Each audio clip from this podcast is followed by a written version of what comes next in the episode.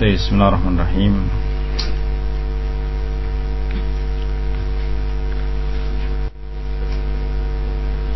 الحمد لله والصلاة والسلام على رسول الله وعلى آله وأصحابه ومن والاه ثم أما بعد والحمد لله وبنعمته تتم الصالحات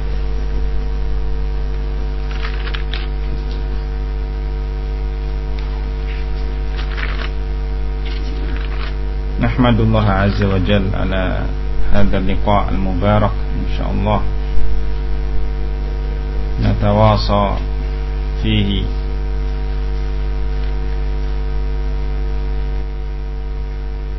حينا بعد حين.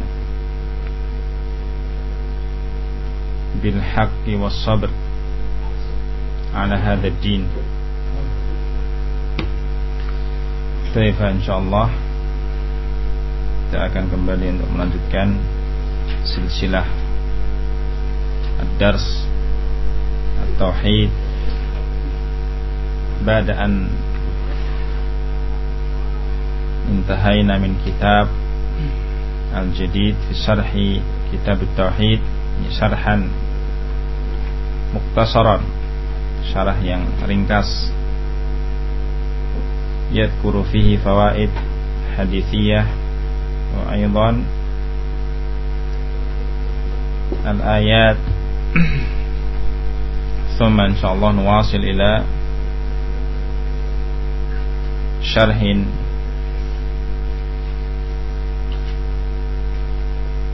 kita akan lanjutkan kepada syarah yang berikutnya dari syarah yang mutawasid kita anggap sebagai syarah yang pertengahan dari syarah kitab Tauhid.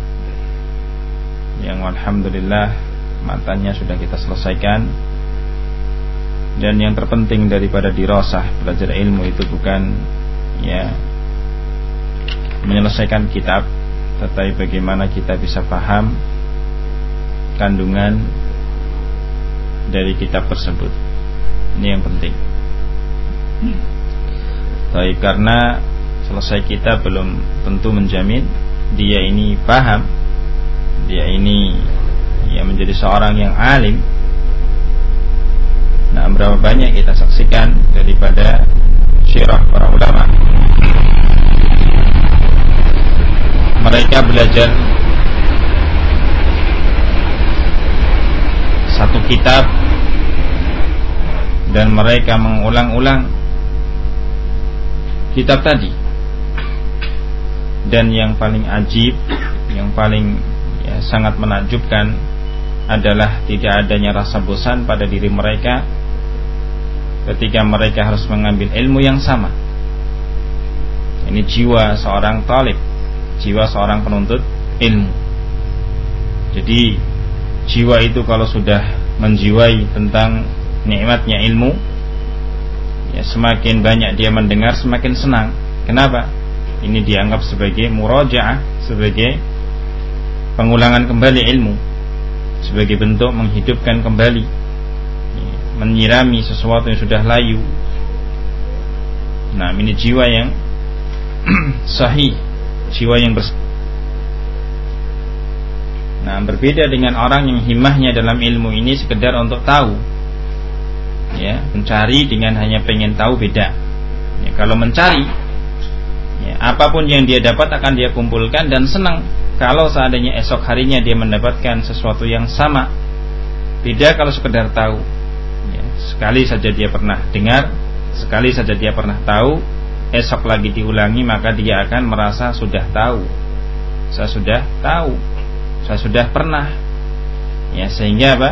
Himahnya semakin hari semakin menipis. Kenapa dia bukan mencari tetapi pengen tahu saja. Ketika ada seorang alim membuka dars ya ilmu tertentu dan dia pernah tahu maka dia akan mengatakan saya sudah tahu.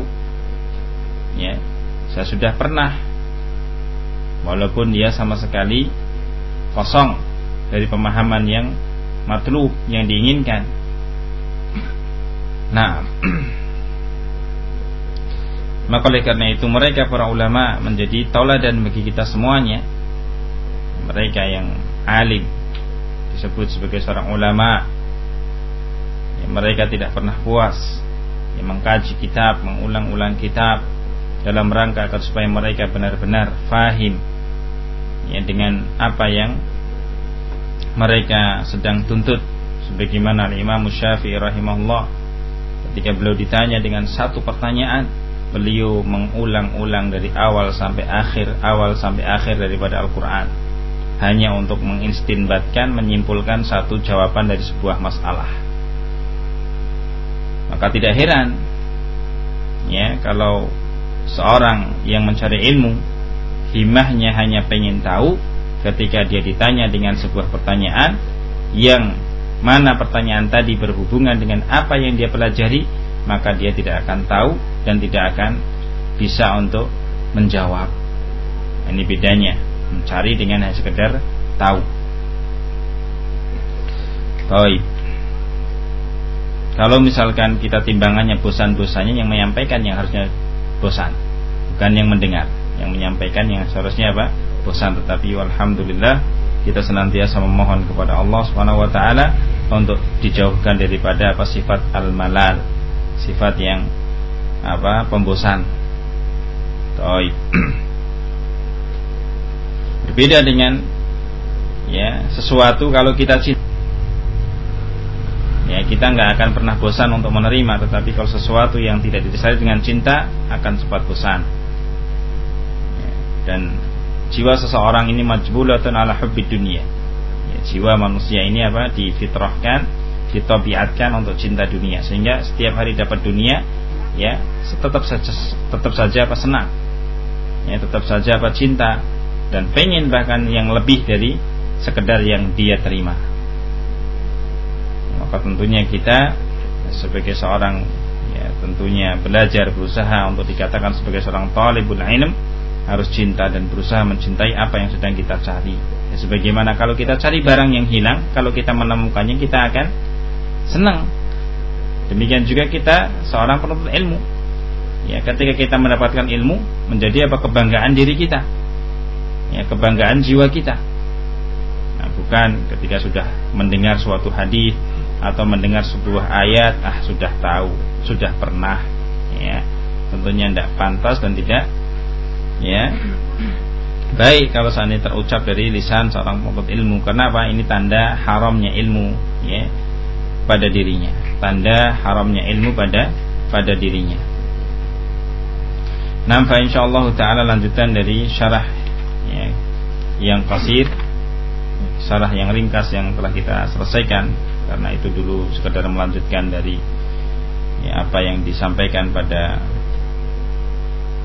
nah pertemuan yang sebelum-sebelumnya. Agar supaya putus kita selesaikan. Kemudian kita akan mengawali dari nah penjelasan yang lebih awal lagi supaya kita semakin bisa nah memahami dengan baik dan benar tentang masalah tauhid kita. Karena sumber sesuatu dari tauhid motornya sesuatu dari tauhid ibadah akan timbul karena sebab tauhid amal akan timbul dengan sebab tauhid sedekah akan timbul dengan sebab tauhid. Ya, tanpa tauhid maka seseorang akan kehilangan motor. Ya. Nah sehingga bedanya kalau mobil yang mogok ya, dengan mobil yang nah motornya masih berfungsi ya, ketika ditinggal bisa jalan sendiri atau didorong. Sebagian yang tidak punya tauhid ketika berjalan butuh didorong. Ya, butuh apa? Didorong, butuh di apa namanya? gerakan. Beda dengan ya so, sebuah mobil yang dia masih motornya bagus, tinggal di starter dia akan jalan. Ya. Nah, tidak perlu didorong, tidak perlu di apa namanya?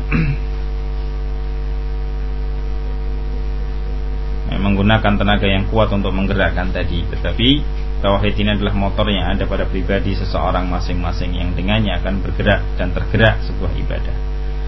Nah, ini syarah yang akan kita ambil setelah syarah al-jadid. Ini syarah yang masya Allah azim, sangat besar dan mulia. Fathul Majid. Ya, Majid, al Fathu ini artinya pembuka, Majid ini kemuliaan. Ya, syarahnya sesuai dengan kandungannya. Ya, apa judulnya sesuai dengan apa kandungannya. Barang siapa yang mempelajari dan paham kandungan daripada syarah yang akan disampaikan oleh muallif, berarti dia telah membuka sebuah pintu yang sangat mulia. Nah, fidi, fid dunya, fid ya, wal akhirah di kehidupan dunianya dengan senantiasa mendapatkan taufik, ya kecocokan, mendapatkan apa namanya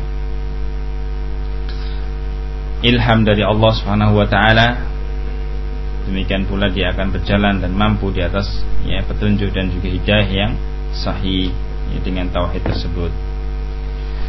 Nah, dan apa yang disampaikan di sini insya Allah lebih panjang lebar dari yang disampaikan pada syarah yang sebelumnya panjang lebar. Taifa insya Allah taala di sini ada sedikit dari apa pendahuluan tentang tarjamah yaitu biodata dari muallif. Kita ambil dari sebuah web.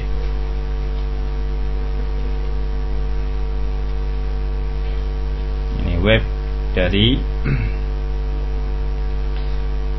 situs resmi. Negeri Somitah ya, Al-Muntadayat Somitah Al-Bawabah Resmiyah Limuhafadati As-Somitah Baik. Kita ambilkan dari sini karena di sini lebih sedikit apa menyeluruh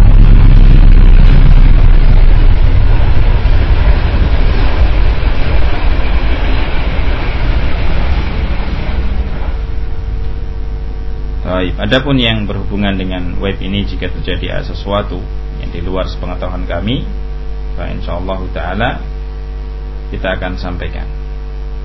Bismillahirrahmanirrahim. Tarjamatu Syekh wa huwa imamun min a'immati da'wah Abdurrahman ibni Hasan ibni Muhammad ibni Abdul Wahab. Yudata dari penulis Syekh Abdurrahman ibni Hasan ibni Muhammad ibni Abdul Wahab rahimahullah. Nah, ini termasuk daripada nama yang kita kenal dengan nama yang bernasab. Ini di antara daripada kekhususan apa? Bangsa Arab yang tidak dimiliki oleh bangsa Ajami seperti kita. Ya. Dan ya nasab seperti ini muhimun jidda sangat penting di dalam agama. Yang dengannya Allah Subhanahu wa taala Naam jaga agama ini. Yang dengannya pula Allah Subhanahu wa taala pisahkan khabar-khabar yang ada dalam agama ini mana yang dhaif dan mana yang sahih dengan ilmu nasab. Baik. Sudah kita sampaikan bahwasanya agama yang dijaga dengan tiga ilmu. Ilmu nasab, ini bin bin sampai ke nisbah yang pertama, kemudian ilmu al-i'rab, ilmu untuk ya mengetahui keadaan-keadaan kalimat. Kemudian apa? Ilmu sanad, silsilah pembawa sebuah khabar yang semuanya ilmu ini menjadikan seseorang menjadi cerdik, cerdas dan pandai. Ya, kalaupun dia harus berbicara maka dia akan bicara dengan cermat. Kalaupun dia harus diam maka dia diamnya dengan cermat. Kalaupun dia menukilkan sebuah khabar maka dia menukilkan dengan baik ya, dan teliti. Nah, Qala huwa al-allama al-mashhur. Jadi Syekh Abdul Rahman muallif daripada ya syarah Fathul Majid adalah seorang allamah ya sigoh ya mubalaghah seorang alim allamah. Dikenal pada zamannya dengan seorang alim dipersaksikan oleh para alim yang lainnya. Jadi di antara apa namanya keberadaan seseorang itu berilmu kalau seandainya yang persaksikan adalah orang yang berilmu yang sama dengan mereka. Adapun kita ya yang kita tidak berilmu kemudian mempersaksikan orang atau seorang ya dengan fulan alim.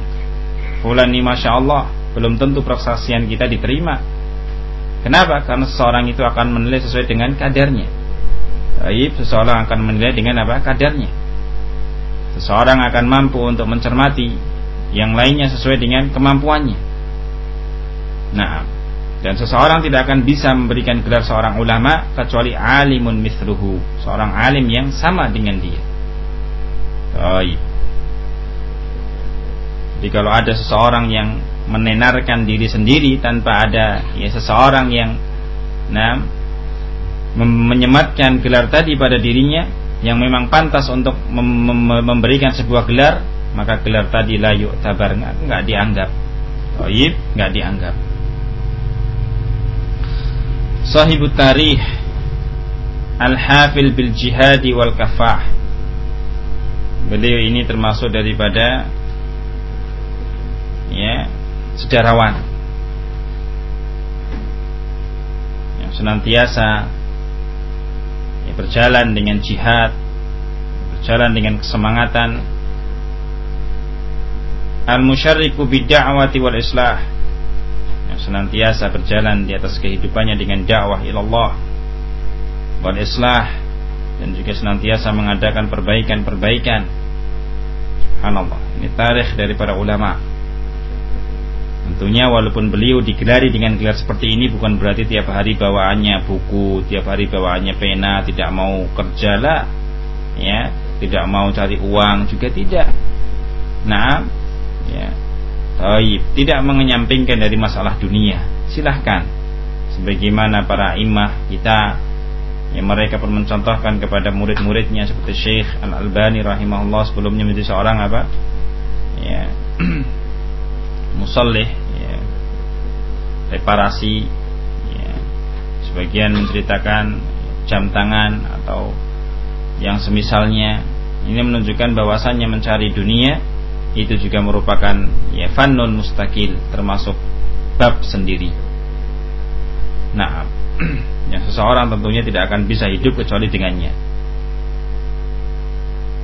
Taib alladzi karasa juhdahu yang begitu sangat dirasa apa namanya usaha beliau ini wa auqafa hayatahu fi bathil ilmi wa nasrihi wa daqala mau fi dabi an da'watil islam beliau mewakafkan hidupnya untuk senantiasa membahas ilmu. Subhanallah. Kalau sudah dikatakan mewakafkan hidupnya untuk membahas ilmu, ini benar-benar ada pada mereka. Mereka tidak takut fakir. Mereka tidak takut, ya, mereka tidak takut hidup kekurangan. Nah,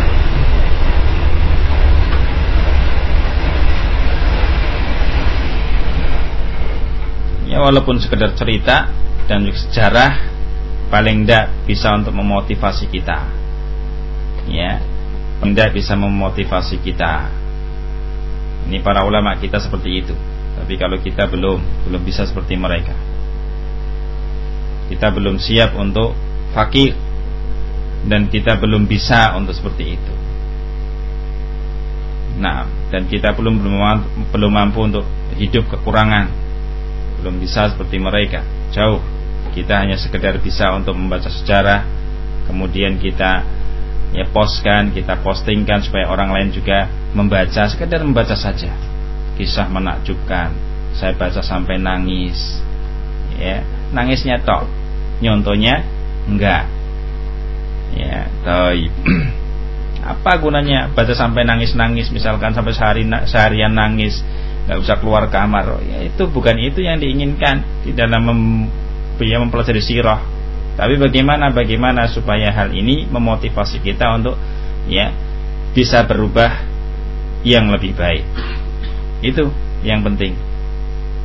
Bukan masalah habis membaca sirah para ulama saya sedih masya Allah. Bukannya sekedar diinginkan masya Allah. Bukan itu ya diinginkan. Tapi bagaimana kita berusaha memotivasi ya diri kita supaya ya saya bisa nggak seperti mereka. Seperti itu. Demikian juga beliau senantiasa mewakafkan dirinya selain tiara membahas ilmu mempelajari ilmu beliau pun juga menyebarkan.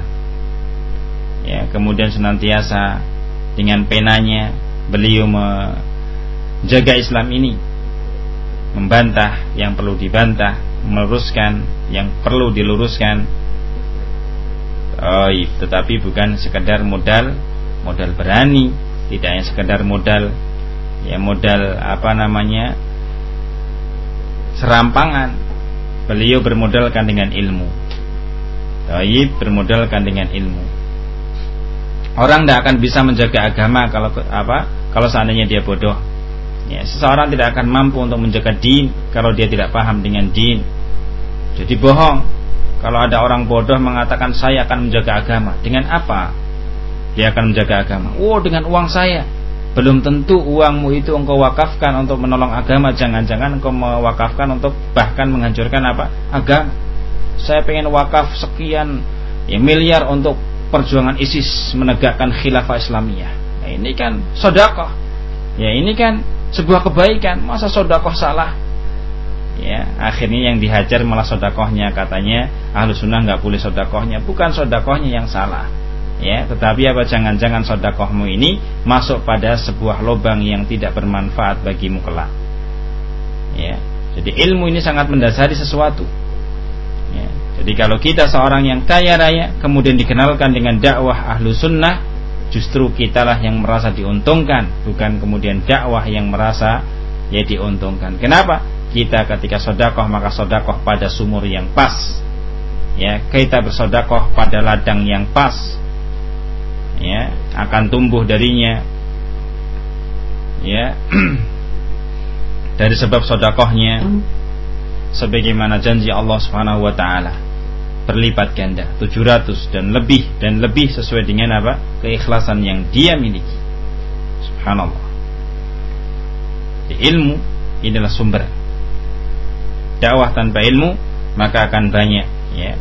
Mimma yufsid akthar ya apa yang akan dia rusak lebih banyak dari apa yang akan dia perbaiki wa aqidat tauhid wal imamul auhad ar-rabbani al-mujaddid athani beliau juga di antaranya menyebarkan akidah tauhid yang sebelumnya dipakai hujah oleh musuh-musuh sunnah yang tidak suka dengan dakwahnya Syekh Muhammad bin Abdul Wahab yang digelari dengan gelar ya, Wahabi bahwasanya beliau itu dibantah oleh cucunya sendiri. Siapa cucunya?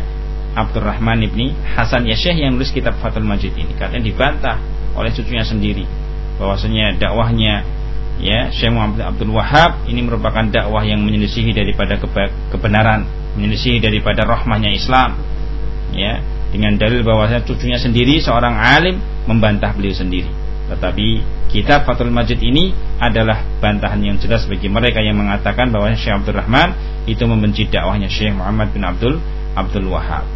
Mungkin di awal-awalnya tetapi beliau telah kembali ke jalan yang hak kemudian membela dakwah tauhid Taib.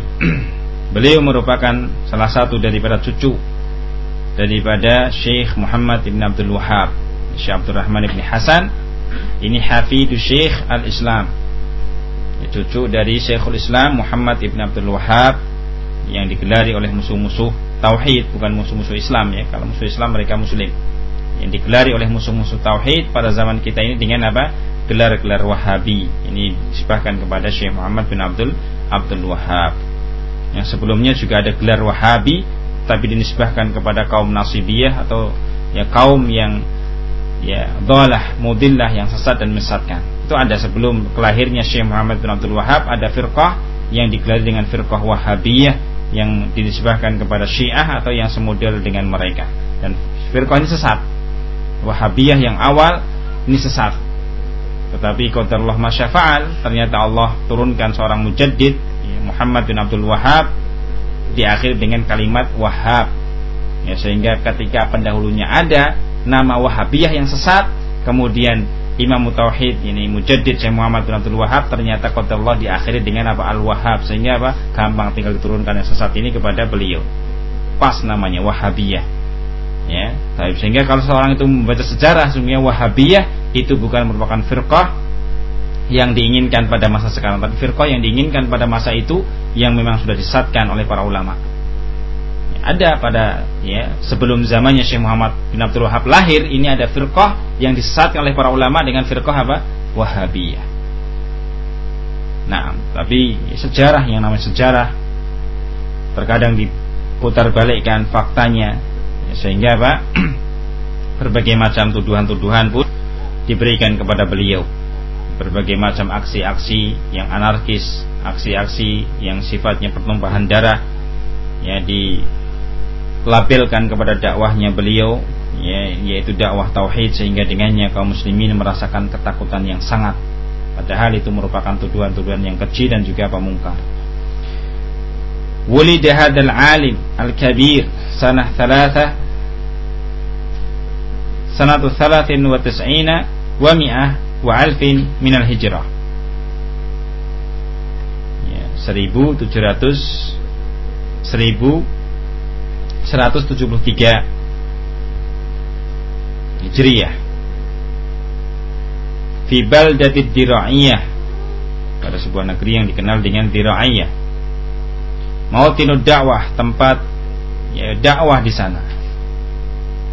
Wa mahdi iha dan juga tempat ulama-ulama mereka, ulama yang sangat banyak pada masa itu di tempat. Wa asimatu wulatiha fi dzalikal hin sebagai ibu kota negeri itu pada saat itu. Fanasha'a biha wa qara'al Qur'ana hatta hafidhah. Beliau tumbuh di negerinya membaca Al-Quran sampai beliau menghafalnya. Subhanallah. Para ulama dulu berbeda dengan ulama zaman sekarang, walaupun nggak semua. Ya, mereka semuanya hafidul Quran.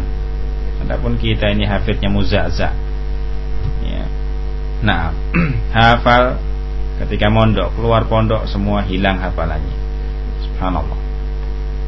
Ya, beda sehingga dakwahnya barokahnya dakwah mereka dengan kita ini beda.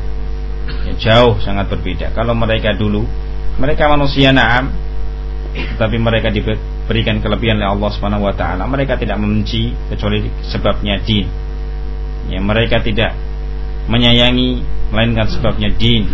Mereka sangat menyampingkan urusan-urusan pribadi. Tapi kalau kita ini banyak termasuk urusan-urusan pribadi, tinggal bagaimana kita menyikapinya. Ya, oh, jangan sampai urusan pribadi dimasukkan ke dalam dakwah Demikian pula dakwah dimasukkan dalam usulan pribadi ini juga salah. Ya, masalah dakwah kemudian sampai timbul masalah pribadi jangan atau masalah pribadi sampai timbul jadikan sebagai masalah dakwah juga jangan. Ya semuanya tempatkan pada masing-masing pribadi-pribadi dakwah-dakwah. Dan biasanya orang itu ya ketika pada suatu saat ini adalah dakwah atau ini masalah pribadi kemudian terpepet terkadang diputar balikkan faktanya agar supaya tidak kalah ya supaya apa namanya tidak merasa salah dikatakan masalah dakwah sebagai masalah pribadi ini masalah pribadi bukan dakwah ya, atau sebaliknya ya ketika ini masalah dakwah atau ini masalah pribadi di apa namanya gambarkan seperti apa seakan-akan ini masalah apa dakwah. Ya, dan ini yang sangat sulit ini yang sangat apa sulit dan ini mayoritas kita kadang hanya masalah pribadi ya akhirnya dakwah ikut-ikutan. Wah saya ini kalau taklim ada fulan nggak cocok. Ya sebab pribadi tadi akhirnya dia nggak hadir taklim. Karena apa? Masalah pribadinya tadi. Ya demikian juga sebaliknya. Masalah dakwah dianggap sebagai masalah pribadi. Sehingga seakan-akan ini milik pribadi. Ya seakan-akan dakwah ini adalah apa namanya? Tanggung jawabnya pribadi ya, sehingga apa? Rusaklah semuanya ketika seseorang tidak berjalan di ya, relnya masing-masing. Dan ini yang harus nah terus menerus kita tempatkan diri kita senantiasa kita berjalan dengan para ulama dan bahkan jangankan kita para ulama saja ketika menjarah fulan. Ini masalah pribadi. Ya subhanallah. Sebenarnya gampang. Masalah apa yang diperselisihkan Apakah masalah utang piutang atau masalah yang lain halal haram, sunnah bid'ah atau al-amru bil ma'ruf wa nahyu anil munkar atau masalah apa? Kalau masalahnya utang piutang, nah ini pribadi. Baik. Atau misalkan perceraian, naam ini masalah pribadi. Baik. Atau misalkan bercekcok karena rebutan batas, naam ini masalah pribadi. Tapi kalau masalahnya ini adalah masalah hizbiyah, masalahnya ini masalah seseorang yang berjalan mengatasnamakan dakwah ya jauh dari para ulama apakah yang seperti ini juga dikatakan masalah pribadi? Wah fulan itu masalahnya pribadi. Ya. Lah. Kita harus membedakan dan kita harus jeli mana kalau itu dikatakan pribadi apa masalahnya? Ya. Kalau misalkan itu masalah dakwah mana masalahnya? Saya ingin tahu apa masalahnya oh masalahnya sekian dan sekian. Karena fulan dulu hutang ya kemudian sampai sekarang nggak bayar padahal dia sudah punya misalkan uang. Kemudian dia nggak mau taklim dia menghajar fulan ya karena sebab itu. Ini masalah pribadi. Oh atau fulan ini tukang kawin cerai ini ya misalkan. Nah, ini masalah pribadi nggak membahayakan ya nggak membahayakan kita selama tidak dijarkan ya selama dia bukan menjadi seorang uswah hasanah. Tapi pada masalah dakwah maka kita lihat apa masalahnya. Oh masalahnya fulan terjatuh ke dalam hizbiyah. Fulan terjatuh ke dalam sekian dan daripada sekian daripada kebitahan kebitahan ya sehingga kita harus paham. Ya, ketika ada orang mencetuskan sebuah permasalahan bahkan sudah diangkat oleh para ulama kemudian mengatakan ini masalah pribadi ya maka kita ya, harus jeli kita harus jeli masalahnya apa? Kok dikatakan pribadi? Masalahnya apa kok dikatakan dakwah?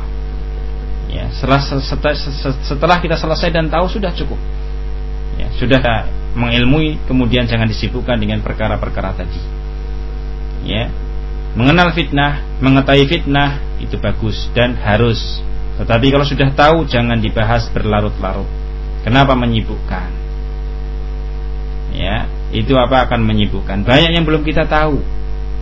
Ya, banyak yang belum kita pahami. Kalau kita sudah ya apa namanya mengetahui fitnah dan kita sudah paham sudah alhamdulillah kemudian kita apa? Iqbal ya illa ya ilmin ghairi kita menuju kepada ilmu yang lainnya. Jangan terus disibukkan dengan itu dan itu dan itu. Ya, sudah selesai cari yang lainnya masalah fikih dibahas. Ya kemudian masalah yang lainnya asma wa sifat dibahas. Kemudian masalah tajwidnya dibahas ya masalah akidahnya dibahas nah itu Jangan ramai tahdir-tahdiran setiap ya posting semuanya tahdir semuanya. Syekh Fulan sudah nadir ini ucapannya Syekh Fulan sudah nadir. Sudah ini sudah selesai, sudah paham semuanya buat apa? Ya, diposting terus misalkan. Ya, bukan kita melarang, kita sudah ya sudah tahu dan itu juga ilmu tetapi jangan inilah yang dinasihatkan oleh Syekhani hafizahullah taala. Nah, ketika sudah paham sebuah fitnah, ya, ketika sudah tahu sebuah fitnah sudah. Ya, lalui kemudian ikbal alal ilmi. Ini yang diinginkan. Bukan kemudian kita belum tahu fitnah ketika dibicarakan fitnah sudah menurut ilmu sudah menurut ilmu sudah menurut ilmu. Namanya ini justru menjauhkan daripada apa? Ilmu. Fitnah juga termasuk bagian daripada apa? Ilmu. Kalau sudah tahu maka berpindah kepada yang lebih ahsan. Maksudnya ahsan di sini apa? Lebih yang lainnya yang belum dia apa? Tahu. Ini yang terpenting. Jangan terus disibukkan dengan itu. Habis waktu kita tapi habis waktu kita yang kita tuh cuma itu, itu saja. Ketemu yang dibicarakan itu lagi, yang lain ketemu itu lagi, besok lagi itu lagi, besok lagi itu lagi. Akhirnya bosan dia. Salah tuh kok kayak gini terus sih. Ya, akhirnya apa timbul futur setan masuk. Nah, setan masuk. Justru malah nanti menghajar temannya sendiri. Allah itu cuma pakainya doang, isinya sama. Misalkan dalam artian menyamakan ya seorang yang sudah multazim bisunnah dengan ahlul maksiyah. Nah, itu sama saya dulu juga pernah kayak gitu tapi saya juga sama. Dasarnya dia yang salah tapi menghukumi orang lain seperti apa dirinya. Nah, ini banyak yang seperti ini. Maka kita dalam masalah fitnah kita cari tahu yang sedalam-dalamnya kita pahami dengan sebaik-baiknya sebagai bekal kita daripada ilmu kemudian jangan disibukkan dengan itu terus. Ya, pindah babnya. Ya misalkan sekarang bab tauhid selesai ini bab sihir selesai jangan di bab sihir setiap hari bosan pindah ke bab misalkan rukyah, pindah ke bab yang lainnya, ya akan terus istimror dan apa hati kita akan apa ya tajaddad akan terus terbaharui dengan masalah yang baru. Ya sehingga apa terlewatkan hari-hari dengan apa? ilmu. Baik. Adapun orang yang sudah terjatuh tidak perlu kita banyak ya, apa namanya mengucapkan ucapan-ucapan yang keji dan mungkar. Ya, sering kita nasihatkan sebagaimana dalil yang disebutkan dalam hadis yang dikeluarkan oleh Imam An-Nawawi dalam kitabnya Riyadhus Shalihin beliau mengatakan ketika ada seorang laki-laki yang sedang minum khamar didatangkan kepada Nabi Shallallahu alaihi wasallam maka Nabi memerintahkan para sahabatnya untuk menghukumnya. Dihukum ya sebagian mukul dengan sendal mukul dengan baju mukul dengan tangan kaki. Setelah selesai ya tidak cukup ternyata. Para sahabat tidak mencukupkan apa Perintah Rasul, Rasul pemerintah hanya untuk apa? Pukul saja sebagai hukuman. Tapi apa dulu? Nah, berlebih-lebihan dalam menyikapi. Ulama mengatakan A, ternyata kita apa? Mengatakan A, B, C, D sampai Z habis. Rasul mengatakan idribu, pukullah dia. Ya sudah, selesai pukul sudah, tapi mereka setelah selesai dipukul, ternyata masih ada yang mendoakan kejelekan. Ahzakallah ahlakallah. Semoga Allah menghinakanmu semoga Allah menghancurkanmu. Ya, tidak perlu seperti ini. Maka Rasulullah membatasi dan mengingatkan kembali la taqulu hakata jangan kau ucapkan yang seperti ini. Tidak ya, perlu engkau tambah mendoakan dengan doa-doa yang jelek. Nah kalau sudah dihukum biarkan Baik, kalau dia misalkan memang orang yang berpikir, insya Allah kembali. Kalau tidak, maka serahkan kepada Allah. Tidak perlu kita banyak mendoakan kejelekan. Baik, apalagi kalau dia seorang yang dulunya berilmu, ya kita juga butuh ilmunya dan bahkan sebagian ilmunya kita ambil dari dia. Kita doakan kebaikan-kebaikan. Ya la taqulu hakada wa alaihi syaitan. Jangan kau tolong syaitan untuk tambah menggelincirkan ya manusia ini. Baik, ini maksudnya adalah sesuai dengan batasan-batasan yang diperintahkan kepada kita oleh Rasulullah Shallallahu Alaihi Wasallam tidak perlu kita tambah-tambah. Nah, beliau menghafal Quran. Wahwa fitasiah min umrihi, masya Allah. Dalam keadaan beliau sedang berumur berapa? Tujuh tahun, uh, sembilan tahun dari umurnya. Subhanallah. Kalau kita yang sekarang model berkembang tetangga sebelah ini ada seorang yang namanya kalau nggak salah Musa ya Musa. Ikut lomba di RCTI menang. Dinobatkan sebagai hafidul Quran yang terkecil. Ya, hafal Quran dalam keadaan masih kecil kalau nggak salah umurnya 9 atau 8 itu. Ya, dalam keadaan dia tidak punya ilmu ya ngisi daurah di mana-mana. Insya Allah daurah akan dihadiri ada di oleh Musa Hafidul Quran, pemenang mau lomba Quran nomor satu RCTI. Kok bangga? Ya. Kalau seandainya sekedar apa namanya hafal Quran kemudian jadi ulama, orang Arab itu semua jadi ulama. Ya, orang Arab semua jadi hampir para ulama. Dan kita saksikan orang-orang yang ya dulu kita duduk dengan mereka masih kecil-kecil mereka itu hafal Quran subhanallah. Bahkan gak hanya Quran Sahih Bukhari dan Sahih Muslim tapi itu hal yang wajar walaupun memang di tengah-tengah kita mereka ini anak ini anak yang ajaib. Tapi di kalangan kita ini tetap anak-anak. Dia tidak punya ilmu selain daripada hafalannya. Nah,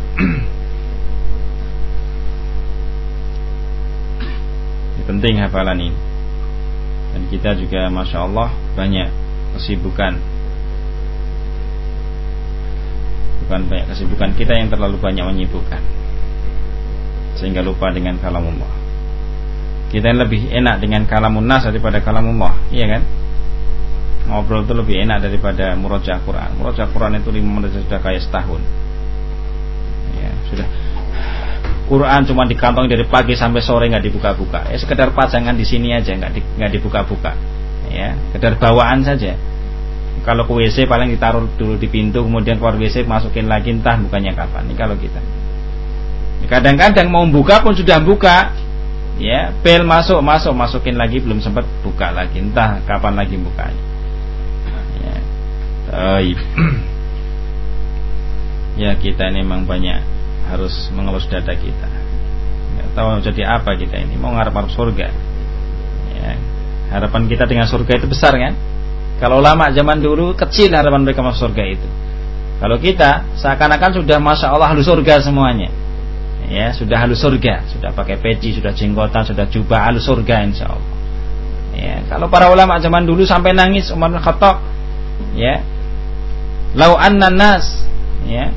Kalau seandainya ada manusia ya, masuk surga atau di suatu kampung itu ada seribu manusia dan semuanya masuk surga, ada satu saja yang masuk neraka, aku ini takut itulah saya yang satu itu. Kalau saya kita, ya kita termasuk yang satu itu fulan itu loh, yang lain itu bukan kita.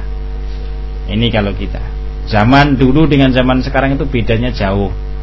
Ya, kalau zaman dulu itu takut masuk neraka, kalau sekarang sudah seakan-akan kita ini menobatkan diri kita ahlu ahli surga. Sementara amalan kita ini amalan yang pas-pasan. Semuanya serba pas-pasan. Tapi alhamdulillah ala kulihan. Semuanya berjuang untuk pribadi masing-masing.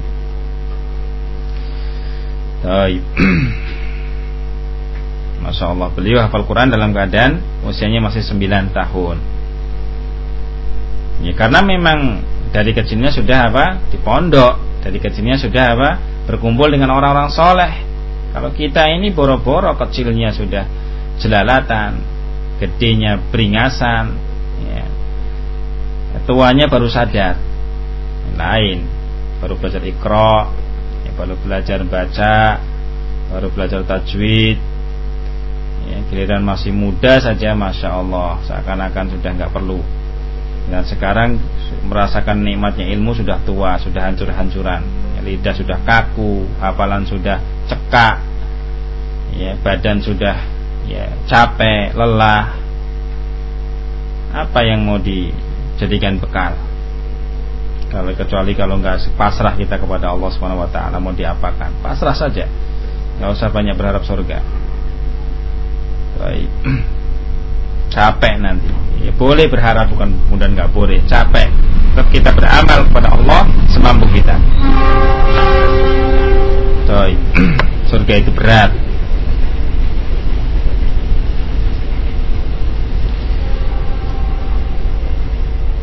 Thumma lazama durusan ilmi Setelah baca Quran Beliau melazimkan untuk senantiasa belajar jadi yang pertama kalau para ulama zaman dulu yang dikejar itu hafalan. Ya, gampangnya kalau kita mau khutbah nggak punya hafalan ya peletot-peletot, paling tidak baca paling. Kalau sekedar khutbah baca mah semua bisa, tinggal intonasinya latihan. Ketika intonasi sedang menggebu-gebu berusaha bagaimana ini intonasinya. Ya, beda ya. Khutbah dengan baca dengan khutbah menjiwa itu beda. Nah, beliau setelah menghafal Al-Qur'an Kemudian apa? Lazama durusan ilm. Lazama itu apa? Menekuni, bukan sekedar sehari dua hari lah, tapi lazam. Ya, menekuni terus menerus. Sebagai syarahnya. Wa dzikri. Demikian juga halaqah-halaqah dzikir ilmu. Faqara'a ala jaddihi Syekh al-Islam Muhammad bin Abdul Wahhab kitab tauhid. Ya, dia membaca ya kepada syekhnya Syekhul Islam Muhammad bin Abdul Wahab ya, penulis daripadanya ternyata kakeknya. Kakeknya seorang alim. Ya, kalau kita ini terkadang aneh kalau zaman dulu sering kita menyebutkan sanat atau mendengar sanat ini dari anak, dari cucu, dari anak, dari kakek, dari cucu, dari anak, dari kakek, atau dari cucu langsung ke kakek karena bapaknya meninggal, atau dari anak ke bapak. Ini sering dan banyak kita ya lihat daripada sanad hadis. Nah dan juga terjemah dari para ulama. Tapi kalau kita zaman sekarang anaknya soleh bapaknya yang rusak. Ini bapaknya yang soleh anaknya yang rusak. Nggak tahu siapa yang salah. Ya, bapaknya nggak bisa didik atau anaknya dasarnya memang seperti itu. Ya serba salah. Tetapi biasanya faktor terbesar kesalahan anak gagalnya anak karena faktor orang tua. Walaupun nggak semua. Ya, karena apa? Orang tua lah yang di tangannya. Pendidikan di tangannya lah kuat untuk mengarahkan seperti itu. Tetapi semuanya tentunya diwakilkan kepada Allah Subhanahu wa taala. Kita berusaha dengan baik. Wa jumlatan min kitabi adabil masyilah salah dan sebagian kitab tentang masalah adab-adab di dalam melangkah menuju ya salat. Wa hadhara alaihi qira'atun katsir wa hadhara alaihi qira'atin katsiratin fi kutubi tafsir wal hadith wal ahkam samping beliau menuntut ilmu tadi beliau juga banyak membaca kitab-kitab tafsir yang mendengarkan. Kemudian hadis dan juga apa ahkam. Dan ini termasuk jenjang daripada menuntut ilmu. Mendengar memahami ya dan berusaha menghafalkan. Jadi itu ilmu. Nah kita timba dari seorang guru kita dengarkan kita pahami dan berusaha untuk kita jaga. Inna fi dzalika la dzikra liman kana lahu qalbun aw alqa sam'a wa huwa syahid. Sesungguhnya hal ini semuanya menjadi peringatan bagi mereka yang punya pendengaran. Jadi ilmu itu per pertama kali pembuka adalah mendengar. Kalau kita mau mendengar sudah merupakan tanda baik seseorang. Ya, tapi tanda baiknya apa seseorang? Dinasihati, dengar. Kalau nasihatnya baik dan juga keluar dari orang yang baik Ya, beda kalau orang itu sudah nggak mau nerima nasihat, misalkan diucapkan pada dirinya ya akhi ittaqillah wahai saudaraku ya bertakwalah kepada Allah, takutlah kepada Allah. Dia menjawab dengan sombong, urus dirimu sendiri, urus ya keluargamu sendiri, urus itu ya, keluarga besarmu, nggak usah ngurus orang lain. Nah, ini sudah tanda-tanda itu juhud, anid, orang yang apa namanya pembangkang yang seperti ini, tanda-tanda kesombongan yang dia miliki ya tanda-tanda angkuh yang ada pada seseorang. Kalau dinasehati kemudian tidak mau apa kembali. Dan ini banyak ya, banyak sekali yang seperti ini. Mau menasehati tapi nggak mau menerima apa nasihat. Ini sangat berbahaya. Maka jadilah seseorang itu yang menasehati ya mau dinasehati. Kalau ini memang nasihat tadi adalah baik. Ya, baik. Terkadang ada ya jiwa yang sangat fatal ya, kalau dinasehati merasa direndahkan atau gampang tersinggungan ya, ini jiwa-jiwa yang perlu kita apa bina. Ya seperti ini kalau kita miliki. Ini memang kadang tobiat ya. Ini tobiat terkadang ini tobiat ketika dinasehati kita marah. Merasa jiwa kita direndahkan. Merasa jiwa kita dipermalukan. Ya. Maka di sini adalah jiwa-jiwa yang kerdil jiwa-jiwa yang kecil. Kerdil, tidak mau untuk maju. Jiwa yang senantiasa mau maju itu siap dikritik.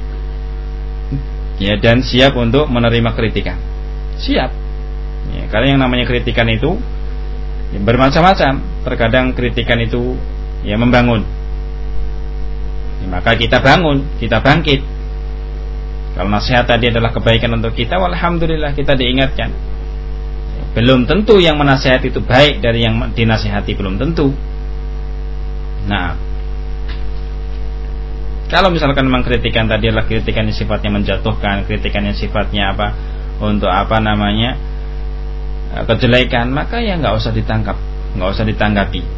Maka jadikanlah jiwamu ini jiwa besar. Jiwamu ini apa jiwa jiwa besar apalagi kalau kita sudah punya keluarga paling tidaknya keluarga kecil lah anak istri ya kemudian tetangga ini jiwa besar ada yang mengkritik kita ada yang mereka yang cocok dengan kita ada yang tidak cocok dengan kita. Kalau kita jiwanya enggak besar jiwa kita sempit maka cepat sekali kita akan yang menerima berbagai macam kejelekan. Menerima berbagai macam apa? Kejelekan. Karena jiwanya sempit tadi jiwanya nggak bisa menanggung beban. Doyikus sadar jiwanya sangat sempit. Nah, bagaimana yang demikian pengen menjadi seorang dai? Ya, kalau seandainya baru misalkan di apa sindir sedikit marah, baru kemudian dibantah sedikit marah, ya, bagaimana dia akan bisa untuk menjadi seorang penyampai? Kalau misalkan dia itu orangnya tersinggungan, ya, orangnya misalkan jiwanya sempit, gampang mutung, ya, maka apa? Bukan seorang dai yang memiliki sifat seorang dai yang baik. Rasul Shallallahu Alaihi Wasallam contoh yang sangat mulia, jiwanya besar, ya, dadanya luas, mampu menampung permasalahan-permasalahan dan mampu menampung tobiat manusia. Ini tobiatnya pendendam, ini tobiatnya penentang, ini tobiatnya penjidal, tukang jidal, tukang ngajak debat, ini tobiatnya apa namanya nurut, ini tobiatnya sekian dan sekian ini yang harus kita apa banyak mempelajarinya sehingga jiwa kita semakin luas dan siap untuk menampung. Nah, dan kita seperti ini bukan berarti ya, sudah mampu. Saya juga belum gampang marah orangnya.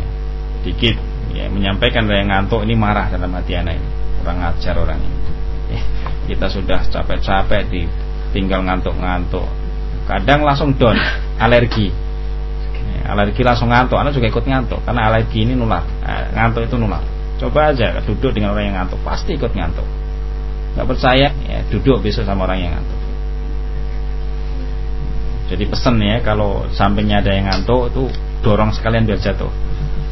Jangan digini-gini kan ya, akhi bangun, malah tambah dorong gitu nanti dia kaget ada apa? Enggak, nanti dia akan langsung oh iya. Jangan dibiasakan dilus-lus nggak enak. Dorong sekalian nanti kan dia jatuh, gabruk langsung dia teges enak. Ya tolong ya, daripada nanti yang nyampaikan alergi Allah taala alam. Insyaallah itu dulu. Itu di antara sedikit daripada terjemah Syekh rahimahullah taala banyak di antara apa yang beliau miliki daripada ilmu-ilmu yang bermanfaat. Insyaallah kita lanjutkan pada pertemuan yang akan datang. Wallahu taala alam shawab naktafi lahuna subhanakallah bihamdik asyhadu an la ilaha illa anta astaghfiruka wa. Sallallahu ala sayyidina Muhammad wa alihi wa sahbihi wa sallam. Tafadhalu barakallahu